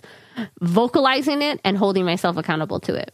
Absolutely. And I think, you know, I think also when we're talking about that that letter that we got last week from an abuser, right? I think also being honest about the the abuse that caused those abusive behaviors too, right? Like those abusive behaviors that Right. that letter writer was was exhibiting were because of their past childhood shit, right? Like the abuse that they learned as a child. And so I think it doesn't necessarily have to be like I was an abuser or I'm an abuser, I'm trying to be better, but instead being like I'm dealing with some like family um I'm dealing with like family abuse. Like I'm dealing with like an, some things that I've gone through in my past and like the way that I've that I've coped with that hasn't been super healthy for me or my partner, but what I'm trying to do is like be able to disclose some of the things that happened to me as a kid so that they become less controlling of me. And I hope that you'll join me in like in working through some of those things that might trigger me to act in a way that I don't want to, in a way that that hurts people and hurts Yes. myself. Oh my God. And I really quickly want to connect it to S. Anon's letter about moving forward because, again, like I said, your, you know, you healing from this abuse is unfortunately 100% on you. And um, that's like the shitty fucking cards of life, right? That, like, if somebody fucks you up, then you're responsible for like cleaning up the mess they left in you. But another huge part of my healing was understanding again my um p- the part that I the role that I played in that abusive relationship. And I'm not talking some victim blaming bullshit. Like you didn't deserve it. I didn't deserve it. Um our actions didn't deserve it things like that. But I recognize at some point in my healing that the choices that I made led to making a space where I fostered that type of abuse. Um, again, I want to like be very careful of my wordings here because um, I truly believe that nobody deserves to be abused, and your actions don't excuse any of it. But I also, especially in the second time around, you know, when I'm like in my fucking 30s, and I thought, when, what in the fuck? how did I get myself in this situation again? What did I do not to deserve this, but to nurture this, to grow this, right? And so, so, so moving forward, um, in this new healthy good love, S. Anon, I, it's not just about what your boyfriend will or will not do to trigger you. It's about how you're going to stand up for your boundaries and your healthiness when he unintentionally does, because he unintentionally will, because mm-hmm. life is full of triggers. So it's not just like, it's not just make creating a w- relationship in which you will never be hurt again. It's about creating a self that will never abandon yourself again. Mm-hmm. That's such a good point. Okay, cool. S. Anon, we love you so much. I believe in you. I believe in your strength and your growth and your ability and worthiness of a good, true love. Thank you so much for writing. Absolutely. We love you. All right. Our next letter comes from Nikki Anonymous, who is writing from The Void. Hi, Sam and Sierra. Your podcast has been part of some really helpful inspiration for me to love myself and through that love, start taking care of myself better. So thank you for that so many times. Hmm.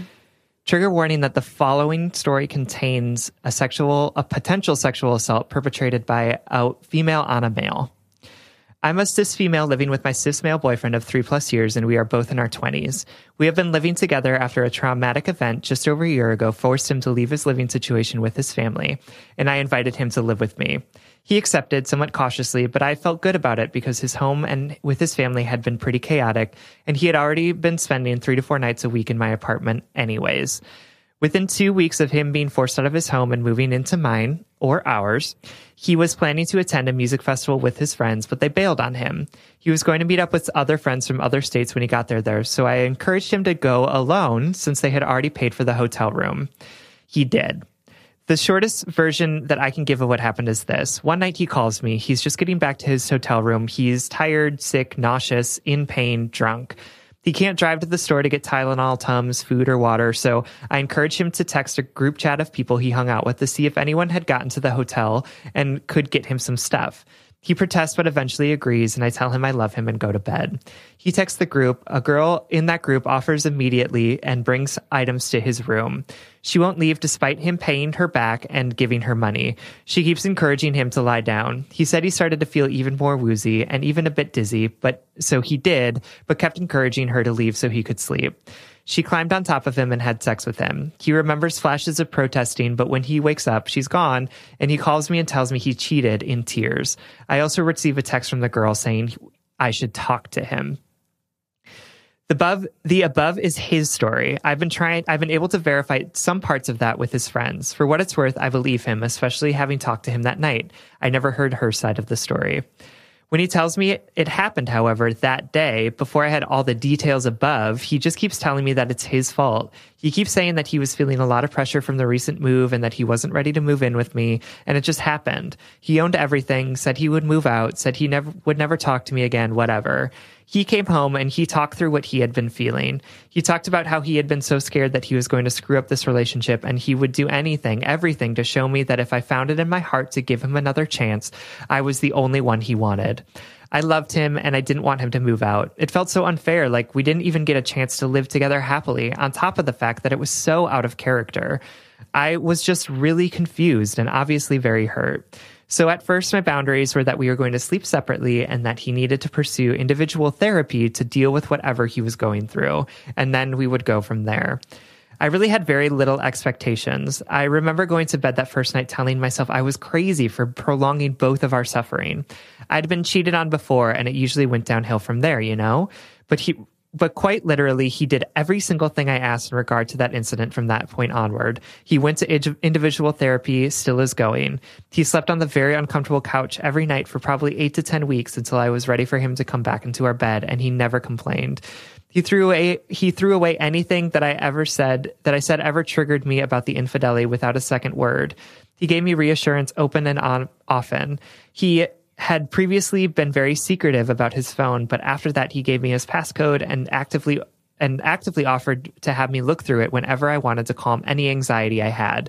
We obviously made it through this hard time together stronger, and I'm so fulfilled with our good true love that I enjoy until this day. I would not give up this man for anything. The only qualm was the details that I felt like I needed. He never wanted to give details because he eventually explained they were fuzzy to him, and he said he didn't want to take anything but responsibility. I took it took a long time for the details that formed the narrative that I presented above to come out. I never suggested to him that this may have been sexual assault. He's a very proud person, but still really still growing in his ability to process his trauma. In his case, his dad was murdered at a young age and his mom was abusive, so he already had a shit life cocktail going on. And he wants to grow from those experiences. I haven't wanted to add this on top of all of the work that he's been doing to deal with his other trauma in therapy. If I had known all the details in the days following, I would have treated him like a victim and encouraged him to name it as such. But it took months for this all to really come together. And now I feel really shitty for putting up all these boundaries and such for someone who I think might be actually a victim of sexual assault rather than a cheater. Sometimes I think it's better to let this be a realization he comes to later. Part of my go to therapy boundary led to his being diagnosed with depression and anxiety. So ever since he's been in therapy, he's been trying out different ways to manage that and even trying some different antidepressants. He's also been going back to school and just last week started a new, better paying job. Not to mention all during a global pandemic, which I am so proud of him for. Besides, people will deal with things as they're ready to, right? Other times I feel very guilty and like I need to apologize for the whole thing, for treating him like a cheater and not a victim. I worry that he'll resent me for it and that he'll be upset that I realized this and didn't say anything. He's said a million times that he's happy as long as he's with me and to not worry about the boundaries I put up. But I just worry that the fact that he might have been, he might have internalized his faults in this experience in such a profoundly inaccurate way that it will impact his feelings for me and my actions. Thanks in advance, Nikki. Nikki, thank you so much for writing and for detailing what is obviously a very painful and difficult experience for you both. Um, yeah, I, I, Sam's note on the top of this letter just says very interesting question, and I think that's the perfect description because there's a lot going on here. Um, mm-hmm. So, uh, the very first thing I want to say is similar to that is that there is a lot going on here and mm-hmm. you, Nikki, did the be- responded the best way that you could in the moment with the knowledge and experience that you had at that moment. You Absolutely. did the best that you could. You you mm-hmm. know what? Like you might have regret about how you reacted, but you just you literally could not have reacted in any different way Mm-mm. because there's no going back number 1 you responded with the the knowledge and experience that you had in that moment um, and it, that was your best response you thought that you were cheated on. You know, you still don't know. You weren't there. You just don't. You don't have all the facts. So it's a very scary, um, overwhelming, emotionally painful thing that you experience that you that you that you don't have all the details on. So you, I just want to say you did the best that you could, and mm-hmm. we all we all are perpetually inadequate. We are all perpetually un- ill prepared for something um, that the universe never told us to be prepared for. You know, you mm-hmm. did the mm-hmm. best that you could. Absolutely. And I think you you uh, you reacted in what you knew in such a a in a way that tried to like understand and build growth, right? Like right. Like, and I want to to give you kudos for that, right? Like you listened, you you let him say his piece, and then you did things to help affirm some of the the the insecurities that you were going through and also allowed space for forgiveness which i think is like is really beautiful and also really difficult i think in in yeah. these times right like the fact that you were cheated on and still said like I understand how remorseful you are. I'm still deeply hurt at the same time. And here are right. the things that we need to do as a couple to be able to work through this. And like, what a great example of of actually like showing up and being willing to like commit to someone and do the work to like get through something that was very painful for you.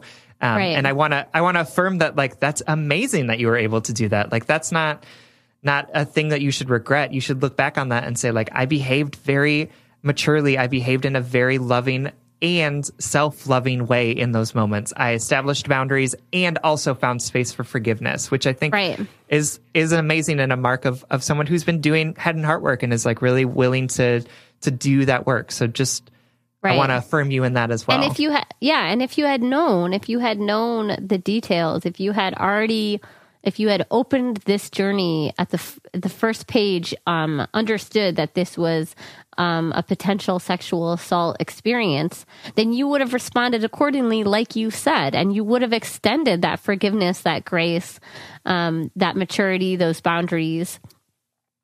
Even more so, you just started in the one path, and now you think you're on another, and now you're going to respond accordingly. Um, Absolutely. Bef- before we get into the um, potential assault, um, I want to say quickly two things. One, I keep saying potential, not because I don't believe um, victims, right? Mm-hmm. There's words that we hear a lot in this, like alleged or accused or mm-hmm. whatever, that like shift it um, away from the actual action and instead like maintain innocence, right? Um, that's not why I'm saying that. I'm saying that because uh, I'm saying potential because, like Nikki, um, I don't I don't know the details. I'm going to assume that this was a sexual assault experience because I think it's um, more holistic and beneficial to us as a whole to to to assume um, to believe survivors or believe people who come forward with these stories. Like that's just the that's just the side of history that I want to be on. But right now, I'm saying potential just because, um, you know, Nikki's boyfriend didn't write us. Uh, uh, Nikki's is just giving us the details we have, and we're just responding accordingly. That being Absolutely. said, ble- no, and I also want to say, like, it's up to Nikki's boyfriend to decide whether or not right. this was assault, right? Like, he's the one that gets to be able to label it and name it, and so I don't want to, I don't want to put words in his mouth because that might impede his ability to heal from this, right. this situation. That's perfect. Thank you for that. Okay, so then the second thing I want to say before we move to how to move forward with this new knowledge or potential knowledge is Nikki. Um, Sam and I give cheaters a lot of shit. we, um, you know, Sam loves to joke about my ex who cheated on me and then dumped me, you know, and we like to, we like to, um, if it's right for people, encourage people to leave people who cheat on them, things like mm-hmm. that. Um, but I also want to, I want to definitively state something that I wholly believe that I don't often say here on the podcast is that you can stay together after cheating and become even more healthy. Mm-hmm. Um, there's nothing wrong with you, and this goes for anyone, right? There's nothing wrong with you if you stay with someone who cheats on you. It it all resides in the boundaries that you create, the growth that you make, um, and your ability to not only grow from that experience but move on from it. Like at one point, Nikki, you're gonna have to stop looking at her at his phone. Mm-hmm. Um, yeah. Yep. But I just wanted to say that like loud and clear that there's nothing wrong in a relationship that that grows from something terrible happening. Sam and I often talk about the other side of that coin where we say like get the fuck out, you know, because you deserve better, but it, mm-hmm. it's it it is also possible to stay um and I was going to I was going to use the word fight for something good, but it's not about fighting. Love shouldn't be about like a battle that you win and then you like win the the you know the jewels of good love. right. Contrary you, to Pat Benatar's assertion, love is not a battlefield. No, no, it's not a battlefield. Um, right. There's no uh, guns and swords and things like that. Um, be way more or, exciting if it were, though. Or bayonets, which is both. That's my sexuality. I'm a bayonet. anyway, um, I just want to say that, like, you know, it's not that you're going to stay and fight for it it's that you're going to grow from it you're going to do mm. you're going to like do that dirty painful um, slow so slow work of rebuilding what your relationship should have looked like when the infidelity happened um, so yes mm-hmm. you're you're you've done a good thing i believe in this relationship and i believe in the sanctity of it um, in terms of like i don't think it's like scathed or cursed or anything like that. Mm-hmm. I wanted to say that because I, I feel like we don't always talk about that side of the coin, especially since I was like cheated on multiple times and then dumped. I tried to do what Nikki did and and then was dumped. yeah, no, well, he was a dick. So yeah. Anyway, um, okay, so let's uh, talk about this new chapter in this story, which is Nikki's understanding that this might have been a sexual assault experience, um, and that, she, like you said, I don't think she wants to label it for her boyfriend, but she doesn't know how to get over her personal guilt of not responding correctly. Um, yep. Yeah, and whatnot. How to move forward. So, Nikki, I would say that um, the way that I would handle this is to have a conversation with your boyfriend and say, honey, I just want to say that I'm so grateful for all of the work that you put in to help us rebuild this relationship.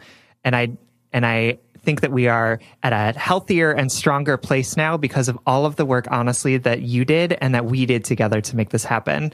I would say that the more that I hear about what happened the night, the less I think it was your fault and so I just want to say that, like, I love and appreciate all the work that you did. And also just want to acknowledge that, like, I have practiced so much forgiveness for you, especially now that I know that, like, what happened that night was so fuzzy. It was so, it was not intentional, and that you didn't seem like a very active player in what happened. Right.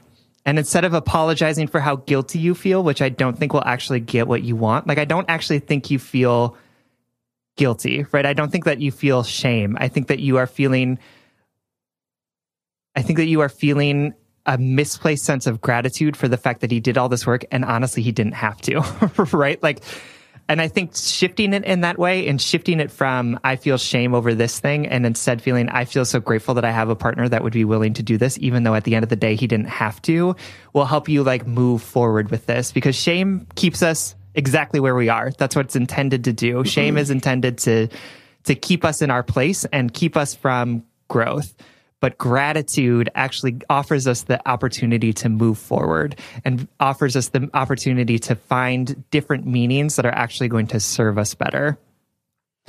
I agree. Um, that's interesting. I didn't think you were going to take that angle. I mean, I, I thought you were going to say something like that, but for me as like a chronically ashamed person yeah. I, de- I definitely connected to nikki and, and thought that she was definitely feeling shame. I like what you said about not using shame as the um, propelling force here but instead gratitude. Um, but if i was nikki i would probably say something like um, i really love where we are at in our relationship. It's obvious that we've both worked really hard to be here like you said like steep it in gravi- gratitude. And then the way I would go about it is say something like, um, I just want to be accountable to some things that I've been thinking lately.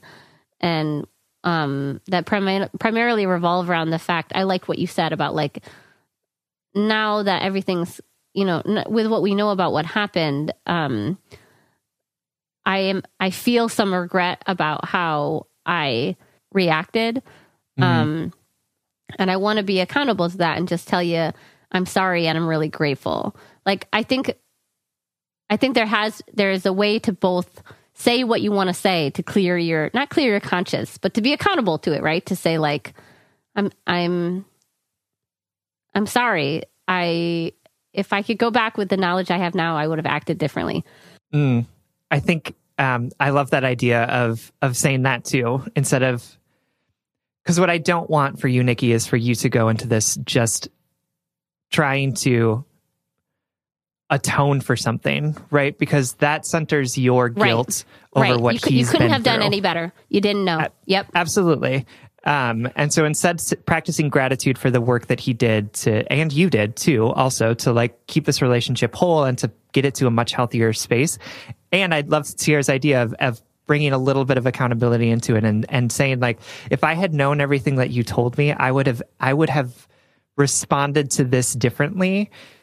And for and that, so I just want to. I wish I did it differently. Yeah, right. Or and I wish I would have didn't did it differently. and it has only made me so much more thankful for what you did because you yes. didn't have to. At the end of the day, you didn't actually have to do it.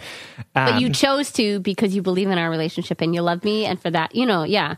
Absolutely. And I would say we got to write a book, man. Yeah, I know. Honestly, Nikki, I would avoid trying to talk to him about whether or not this was a sexual assault. Yes, I agree.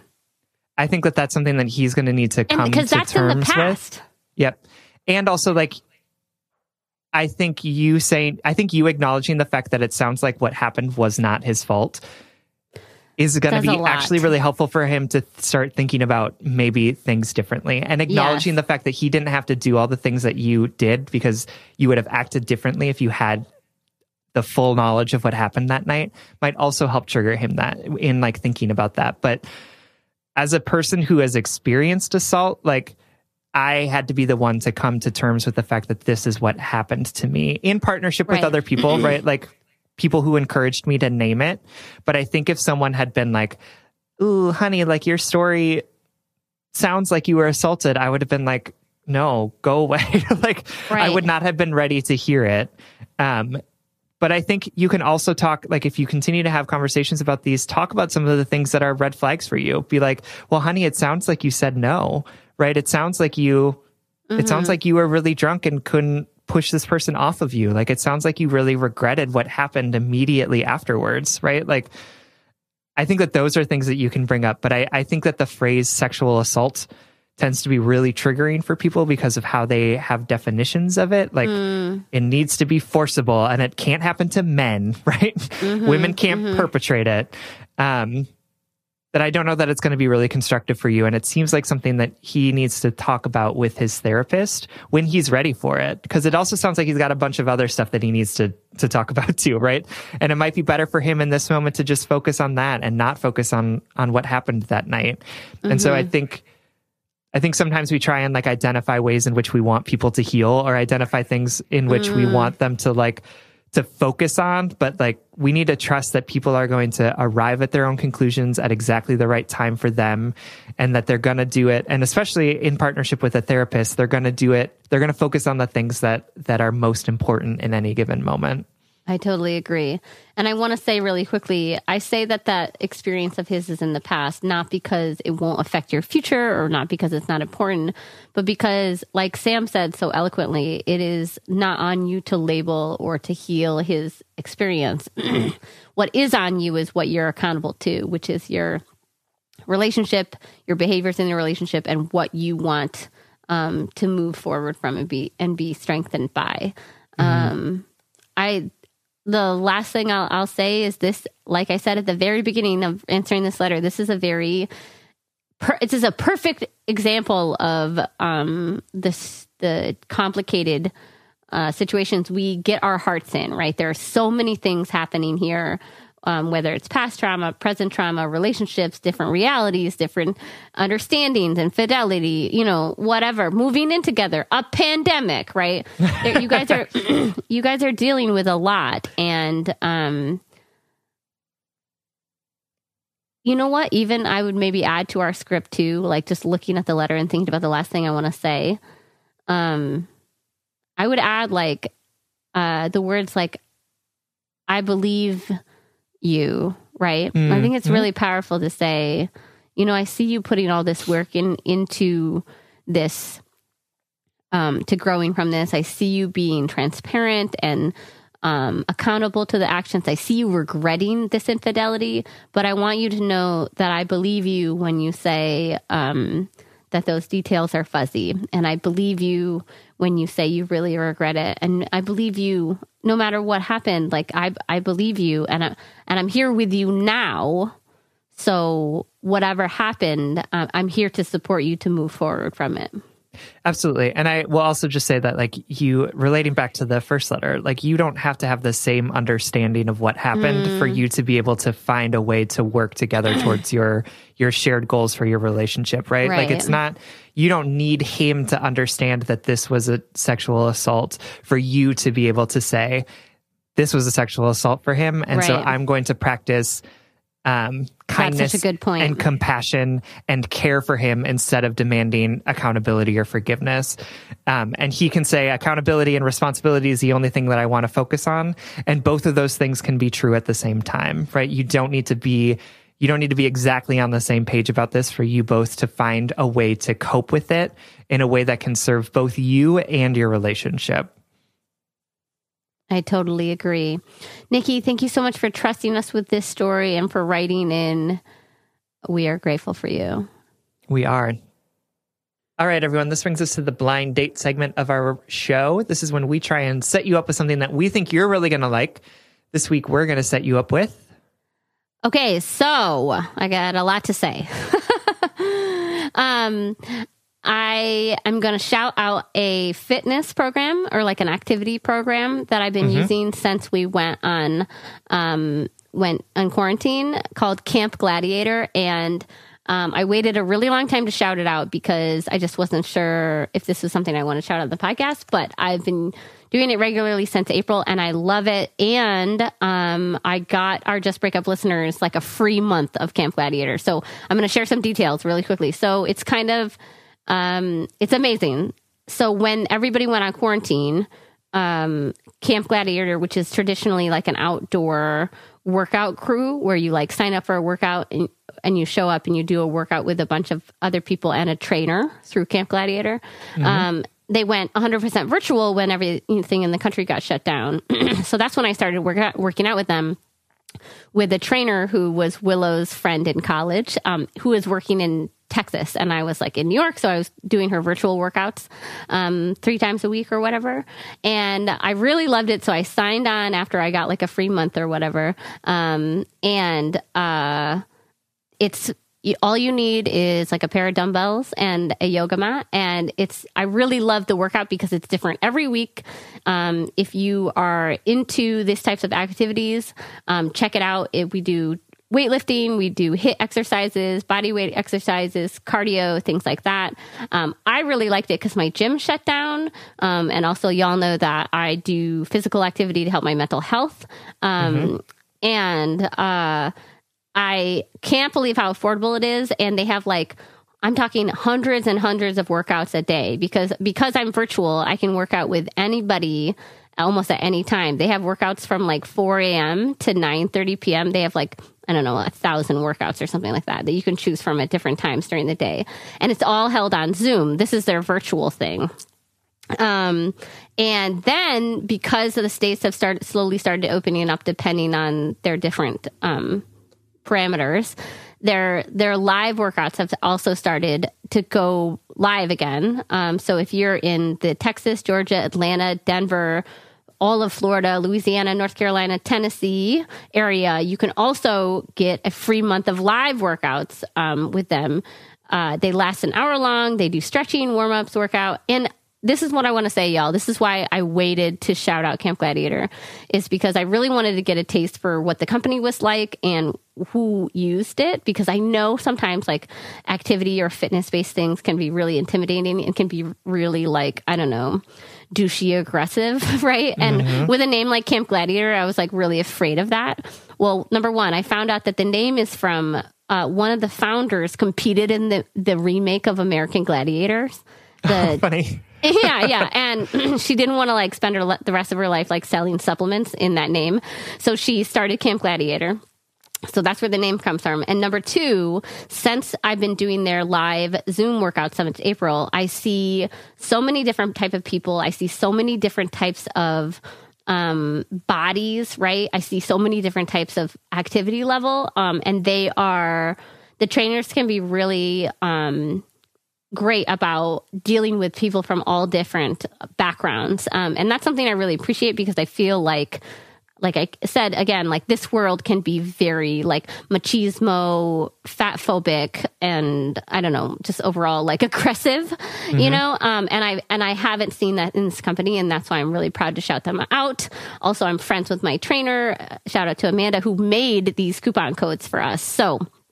If you are interested in a month free of Camp Gladiator virtual, you can sign up with the code Just Break Up. Or if you want um, an outdoor camp, like if you are within 30 miles of any of the cities that I said before, you can use the code Just Break Up One. And these are a $59 value or $125 value. So thanks to Amanda for signing that up.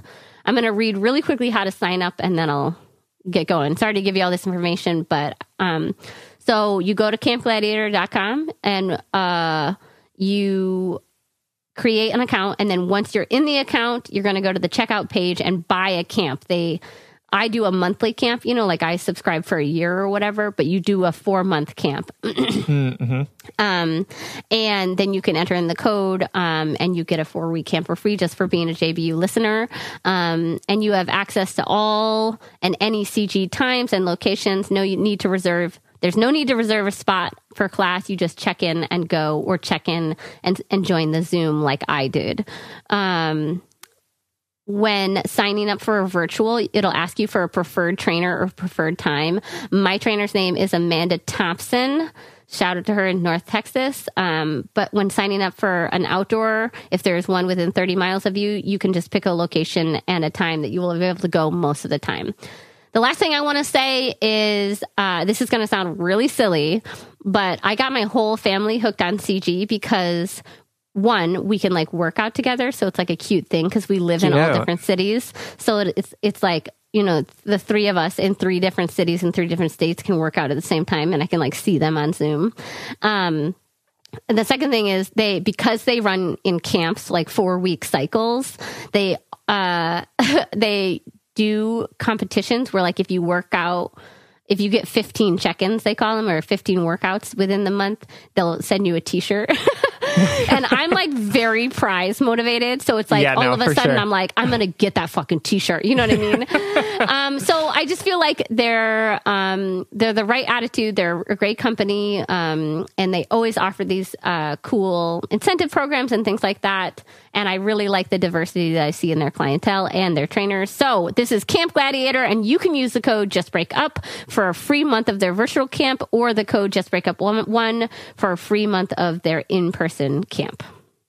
That's great. And to be clear, this is not an ad. We are like we're not No. getting paid for this. Sierra just loves this so much that she like sought out a coupon. I really like them, and for y'all who are like at all interested in in um, this type of activity, I really love feeling strong. So I really have been loving like the weightlifting type of stuff that we do. There's always modifications. If you're new, you can just like message your trainer. I see it all the time in these Zoom. I, I, I work out in Zoom like four to five times a week, um, and I'll I'll see people message like, "This is my first one," or "This is my fiftieth one," or "This is my 100th one," and or like I have sore knees, and so the trainer can accommodate. Um, you know, honestly, the only thing I don't like about it is that there are so many trainer options that it can feel really overwhelming to Yeah. pick one. I told Amanda I was going to say this. Um, it can be really overwhelming to pick one because you feel like it's like Russian roulette of trainers. But um, I've liked 99% of them. Um, and if I didn't like them, it was just because I like didn't like their vibe because I don't want to be like boot camped through my workout. Instead, I want you to be like a really cute, fun cheerleader, which is what most of them are. Um, and so, uh, yeah, I just have really enjoyed this company. And I reached out to Amanda for this free code because I thought maybe y'all would like it. So thanks, Amanda. And check out Camp Gladiator. Awesome. All right, everyone. Thank you so much for listening. You can like us on Facebook and you can follow us on Twitter and Instagram at Just Break Up Pod. You can slide into our DM, send us your favorite relationship memes, but most importantly, you can check out. Uh, nope. Most importantly, you can submit your questions about all matters of the heart at justbreakuppod.com, which is also where you can find our Patreon and our merchandise.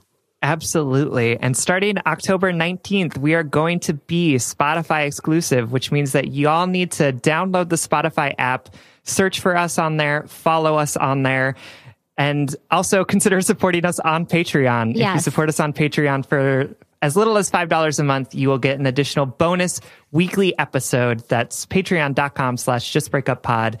This literally keeps the lights on, mics on, and helps us reach more brokenhearted souls who need two random strangers giving them relationship advice. That's right. And that Spotify app is free to use and download. No credit card needed. Big thanks to Big Cats for editing, producing, original music, all that magical things. Make sure to check out his podcast, the What If Podcast. And remember, you are strong, resilient, brave, smart, and intuitive. You can do hard things. You can make hard decisions. You can listen to all that confusing hum in your brain and hear your true, authentic thoughts through all the din. You just need to believe in yourself. And if all else fails, Just break up.